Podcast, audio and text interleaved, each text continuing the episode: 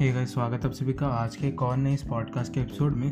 तो और आज के एपिसोड में मैं आप सबसे बात करने वाला हूँ फ़ोटो क्वालिटी के बारे में कि क्यों आपका जो स्मार्टफ़ोन है, उससे जो फ़ोटो आप क्लिक करते हो और जो आपके ब्रांड्स आपको अपने ब्रांड उसी ब्रांड के फ़ोन का जब लाइव स्ट्रीम हो रहा होता है लॉन्च इवेंट या फिर जो अगर आप लॉन्च इवेंट पर हो या फिर आपको एडवर्टाइजमेंट देखने मिलती है, उसमें जो पिक्चर क्वालिटी होती है, क्यों आपकी जो स्मार्टफ़ोन की पिक्चर क्वालिटी जो आप क्लिक करते हो, वो पिक्चर जो है वो उस क्वालिटी से मैच नहीं करती।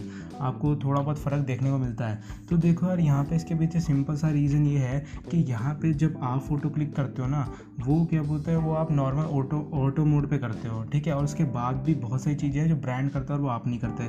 तो बेसिकली उनके स्टेप्स क्या रहते हैं, वो लोग जो फ़ोटो क्लिक करते हैं। पहली बात तो अगर आपको उन सेम लोकेशन पर भी खड़ा कर देना, जहाँ पर उनके फोटोग्राफर ने फ़ोटो खींची है तो भी आप वैसी फ़ोटो क्लिक नहीं कर पाते। क्यों? पहला रीज़न उनके जो फोटोग्राफर हैं, उनको फोटोग्राफी के कॉन्सेप्ट क्लियर होते हैं, वो एंगल वैंगल पर्चर आई एस बारे में जानते हैं।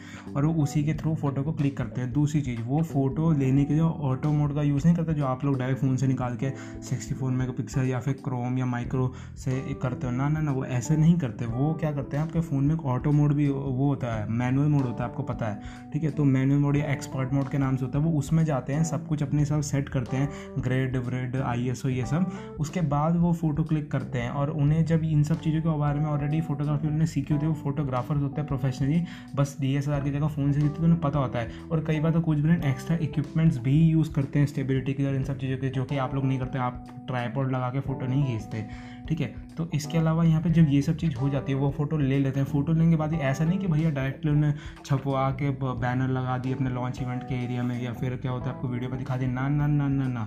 वो जो फ़ोटो है, उसके बाद भी उस पर रीटचिंग होती है, चाहे वो फ़ोटोशॉप से करे या फिर लाइट रूम से करे, ये भी एडोबी का ही सॉफ्टवेयर है।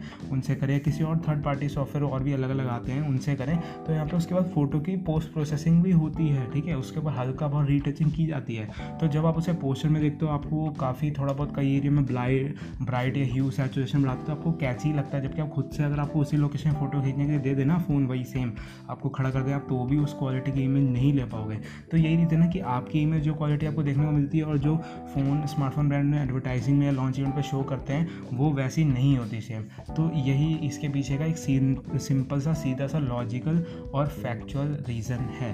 ठीक है? तो बस मेरे को आपको यही बताना था ताकि क्योंकि कई बार आप एड वेड देखते हो तो वहाँ नीचे लिखा होता है क्रिएटिव विजुअलाइजेशन या फिर प्रोडक्ट में डिफ़र फ्रॉम द एडवर्टीजमेंट ऐसा लिखा होता है तो वहाँ पे इसीलिए लिखा होता है वो छोटा छोटा तो वो लोग पढ़ नहीं पाते कि बहुत छोटा लिखा था कोने में और टी में कोई इतना घुस के पढ़ने नहीं आता वो छोटी सी लाइन तो बस यार, मेरे को यही क्लियर करना था ताकि आप लोगों को कुछ भी ऐसे कॉन्सेप्ट क्लियर हो जाए कि मतलब क्या बोलते क्या रीज़न है कि भाई ये फ़ोटो ऐसे वैसे क्यों आती है थोड़ी सी तो बस यही था। तो चलो यार, आज के इस पॉडकास्ट में इतना ही, मिलता हूँ मैं आपको अगले पॉडकास्ट में किसी और नए टॉपिक के साथ, तब तक के लिए बाय Thank you.